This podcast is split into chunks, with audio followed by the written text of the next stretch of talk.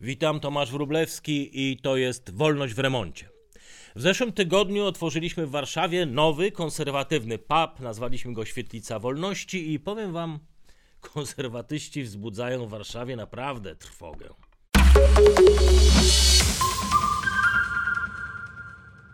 Otworzyliśmy w Warszawie pub, nowy pub, w samym centrum miasta, w dawnym budynku Partii Komunistycznej. Świetlica Wolności. To ma być miejsce spotkań, debat, koncertów, wernisaży. Tak naprawdę jedyne takie miejsce dla konserwatywno-liberalnej młodzieży. Wszystkich, którym na sercu leżą fundamenty wolności, oczywiście z wolnością gospodarczą na czele. To średnio spodobało się jednak lewicowym aktywistom na Facebooku, którzy zaczęli nam wymyślać od nienawistników, pomyleńców, rasistów, faszystów, straszyli antifą, a jeden z naszych młodszych kolegów, taki zasłużony dla tworzenia świetlicy, był strapiony atakami i zasugerował, żeby może jednak usunąć nasze, z naszego credo słowo konserwatyzm. No bo to ludzie mogą źle reagować, Antifa się zdenerwuje, rasizm i wszystkie te skojarzenia. Potem była Gazeta Wyborcza z tym swoim radarem wyćwiczonym na konserwatyzm. I zanim jeszcze otworzyliśmy pub, już dzwoniła i pytała, co to znaczy miejsce dla prawicowej i zdroworozsądkowej młodzieży. Pomny internetowego hejtu nasz e, młody kolega starał się tonować odniesienia do konserwatyzmu. Nie żeby zabrakło mu wolnościowego ducha, ale w końcu nie on jeden pada ofiarą systematycznej wojny lewicy z konserwatyzmem, wypaczania oryginalnego znaczenia słów. Tak to się stało wcześniej z liberalizmem czy prawami człowieka, teraz z konserwatyzmem. Przypomnę, że zanim komuniści i socjaliści ukradli nam słowo liberalizm, to było naprawdę piękne słowo jeszcze. Symbol wolnego ducha, rozkwitu gospodarczego. Francuski filozof Benjamin Constant żył na przełomie XVIII i XIX wieku, definiował liberalizm. Przypomnę, przypomnę, jak definiował, bo wielu młodym ludziom ten termin mógł już troszeczkę zajść mgłą, mgłą progresywizmu. Konstant pisał, liberalizm to bezgraniczne prawo jednostki do korzystania ze swojej e, własności i wykonywania swojej pracy, pod warunkiem oczywiście, że nie szkodzi się innym wykorzystaniu z ich własnych praw. Dziś liberalizm kojarzy się już z czymś innym, z socjalistami zabraniającymi korzystania z efektów własnej pracy, z antifą, bojówkami, siłą duszącymi wolność słowa, czy ten mitu sankcjonujący dyskryminację płciową. Lewica notorycznie kradnie słowa uprawia coś takiego jak recycling filozoficzny, wypacza znaczenie wolnościowych konceptów, żeby potem pod ich szyldem szerzyć nienawiść klasową. Teraz tożsamościową nienawiść. No a koniec potem ogranicza to, co w liberalizmie jest najważniejsze wolność gospodarczą. Tak jak liberalizm czy prawa człowieka przywłaszczyła sobie lewica, tak pod konserwatywne hasła podłączają się teraz rozmaite skrajne rasistowskie prawicowe ugrupowania, na co dzień atakujące cudzoziemców za ich kolor skóry, czy Ukraińców za to, że, za to, że są Ukraińcami. Chcą wmówić światu, że za ich prostacką nienawiścią stoi jakaś historyczna mądrość, ten konserwatyzm. Jakby podsycaniu wzajemnych niechęci świat cokolwiek zawdzięczał w przeszłości. Konserwatyzm to nie jest ideologia jak komunizm, socjalizm, rasizm czy antysemityzm. To jest aparat poznawczy. Uczymy się na błędach naszych przodków, jak rozwiązywać współczesne problemy. Jeżeli historia ma być jakąś nauką, to ani chorzy z nienawiści lewicowi, ani prawicowi ekstremiści nie rozwiązali niczego w przeszłości, co najwyżej zawsze byli sprawcami naszej niedoli. Idee rządzą światem. Te dobre tworzą bogactwo, dają wolność, a te złe opresję i nędzę.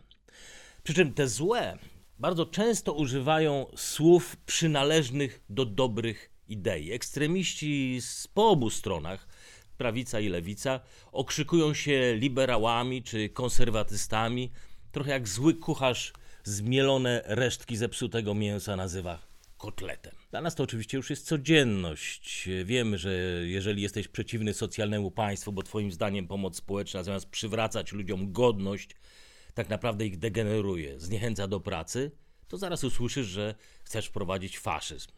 Jeżeli nie podobają ci się parytety płciowe, to usłyszysz, że jesteś szowinistą. Jeżeli uważasz, że nielegalne przekroczenie granicy to przestępstwo, a nie turystyka, to jesteś nazistowskim mordercą. Jeżeli uważasz, że człowiek ma prawo zatrzymać owoce swojej pracy, to jesteś oczywiście bezdusznym wyzyskiwaczem, no i oczywiście faszystą. Faszysta, faszystą, faszystowska gęba, nazistowski piewca, rasista. W dzisiejszych czasach faszystą, rasistą tak łatwo się zostaje. Tak jak łatwo można podpaść Antifie, która może i ma antyfaszyzm w swojej fladze i tytule, ale w sercu ma inny totalitaryzm. Jest obrazą dla wolności, demokracji czy liberalizmu. Jeżeli jakiejś ideologii tym młodym bojówkarzom z czerwoną flagą jest e, najbliżej, to do tylko Mao Tse-tunga czy Che Guevary. Oni też nie mieli zamiaru nikogo przekonywać, woleli zastraszyć, siłą uciszyć. Z tych samych powodów lewica z taką zapalczywością walczy o media, szkoły, kina czy teatry. Nie żeby czegoś nauczyć, wytłumaczyć, ale żeby konserwatywna, wolnorynkowa myśl nie przenikała do młodych umysłów. James Burnham, autor jednej z najlepszych konserwatywnych narracji na temat lewicowego nurtu sarkatycznie napisał swego czasu, że jedynym celem lewicowego liberalizmu jest racjonali racjonalizowanie sobie zagłady zachodniej cywilizacji. Polecam książkę, e, gdzie Burnham też sporo pisze o wolności, o koncepcie, o który lewica toczy dziś zażarty bój i też chce nadać jej nowego znaczenia.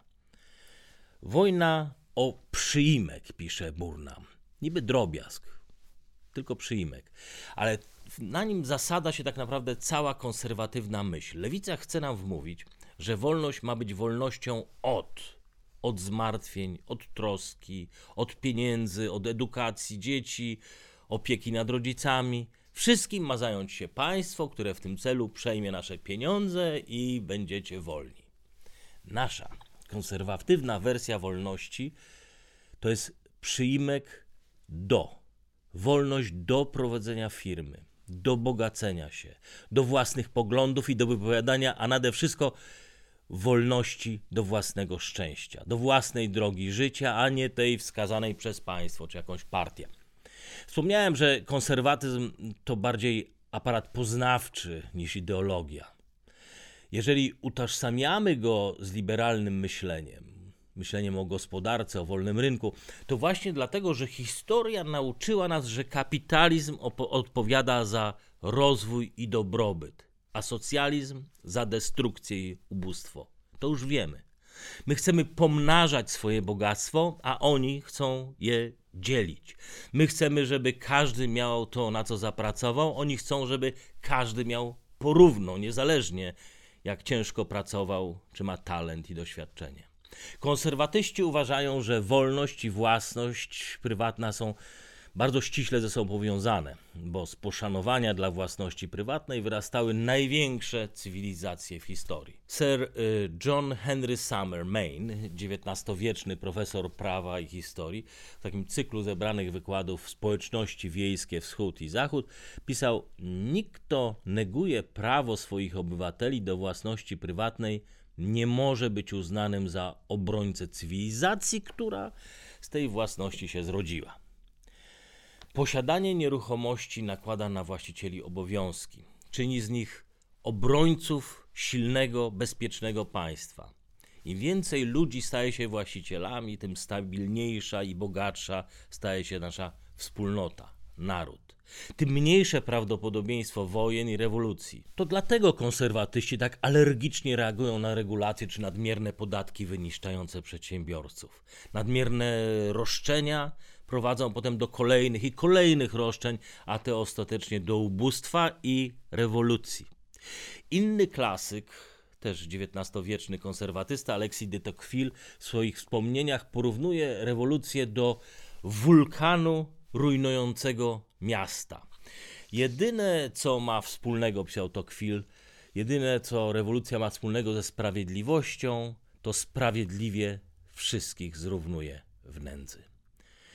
Im więcej ludzi coś posiada, tym bardziej będą się wystrzegać tego wulkanu.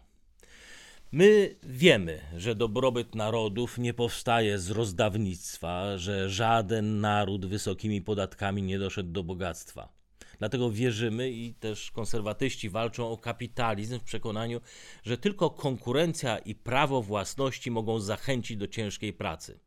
To taka stara, milowska idea, że ten, kto ugniótł sobie ciasto, ma prawo do chleba, który z niego wypiekł. Ale to nie wynika z chciwości, egoizmu, niechęci do słabszych, niechęci do dzielenia się, ale z przekonania, że tak naprawdę nie ma lepszego bodźca dla ludzi do pracy niż kapitalizm. A im więcej pracy, tym mniej biedy. No ale też im mniej biedy, tym mniej miejsca dla lewicowego dobrodziejstwa i rozdawnictwa cudzych pieniędzy. No i to też pewnie dlatego świetlica wolności tak irytuje niektóre lewicowe duszki internetowe. Nie dlatego, że konserwatyzm się źle kojarzy, ale dlatego, że oni chcą, żeby się źle kojarzył. Dlatego nas nazywają naziolami, nie zastanawiając się nawet skąd nasz konserwatywny upór i wsparcie dla kapitalizmu i wolności rynkowych. Ktoś, kto chce zerwać z konserwatywnym systemem poznania, studiowaniem doświadczeń przeszłości narodowych, osiągnięć naszych, ale i porażek, z całą pewnością nie chce budować dobrobytu swojego narodu, ale chce jego destrukcji, a na gruzach tej destrukcji miałby powstać nowy, abstrakcyjny, lewicowy ład. W 1952 były sowiecki szpieg, który potem przeszedł na dobrą stronę Whittaker Chambers, wydał głośną wtedy książkę Świadek, Witness, okrzyczaną jako jedno z najważniejszych świadectw konserwatywnej myśli. Chambers wykorzystuje swoje doświadczenia i obserwacje infiltrowania środowisk akademickich na Zachodzie przez komunistyczną propagandę, żeby sformułować teorię o upadku państwa przez zatracanie tradycyjnych wartości jego elit. Zimnowojenne porażki przypisuje tak naprawdę intelektualnemu rozbiciu e, i sekularnemu liberalizmowi, jak Chambers nazywa ruch lewicowy. Mówi o nim rak toczący tkankę narodu.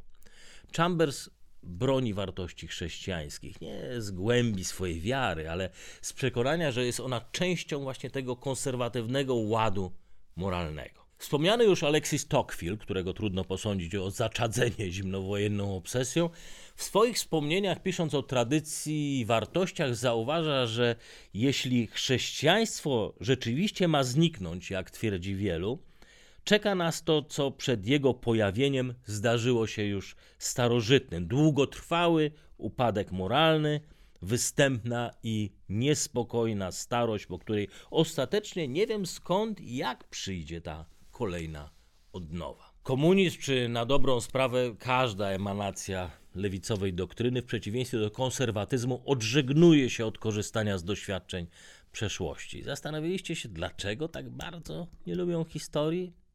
No cóż, gdyby socjalizm uczył się na swoich błędach, to nie byłby socjalizmem czy komunizmem. Bo jak w racjonalny sposób wytłumaczyć choćby ostatnie doświadczenia Wenezueli, kraju, który w 1950 roku miał czwarty najwyższy na świecie dochód narodowy na głowę mieszkańca. Od Wenezueli bogatsze były tylko Stany Zjednoczone, Szwajcaria i Nowa Zelandia. Gdyby nie zauroczenie socjalizmem, Polska do dziś nie miałaby szans dogonić Wenezueli to nie kto inny, tylko właśnie guru lewicowego wywracania kota ogonem, Józef Stalin, zauważył, że pomysły mogą być potężniejsze niż broń.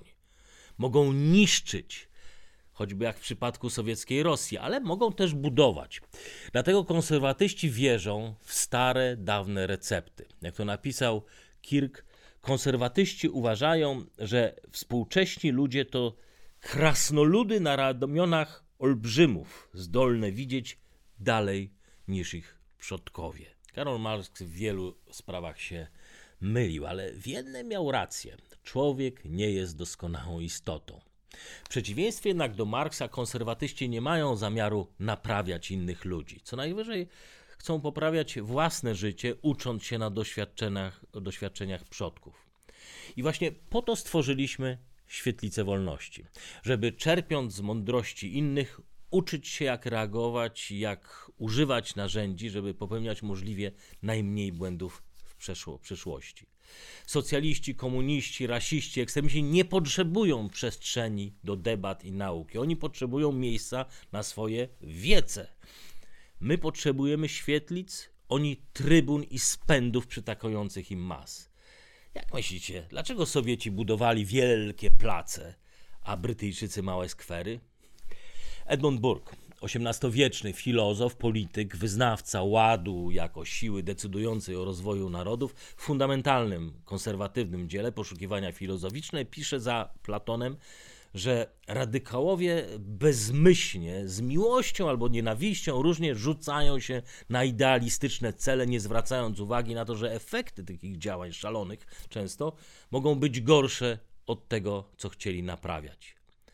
Stąd tak nieufnie podchodzimy do wszelkich ruchów politycznych czy ugrupowań, które w pośpiechu idą na skróty, yy, przejmują hasła, symbole, ustawiają innych w szeregu i mówią, że jesteśmy za bardzo na prawo, że źle się kojarzymy, że konserwatyzm nie pasuje do młodzieżowego baru. Pewnie jesteśmy starzy i za starzy, żeby wiedzieć, co pasuje do młodzieży. Ale dość jesteśmy starzy, żeby wiedzieć, kiedy świat zaczyna się psuć. Najpierw tracimy słowa, a potem wszystko to, co te słowa niosły ze sobą. Zapraszam na kolejny odcinek Wolności w Remoncie na kanale YouTube Warsaw Enterprise Institute. Wersja audio dostępna oczywiście w podcastach iTunes.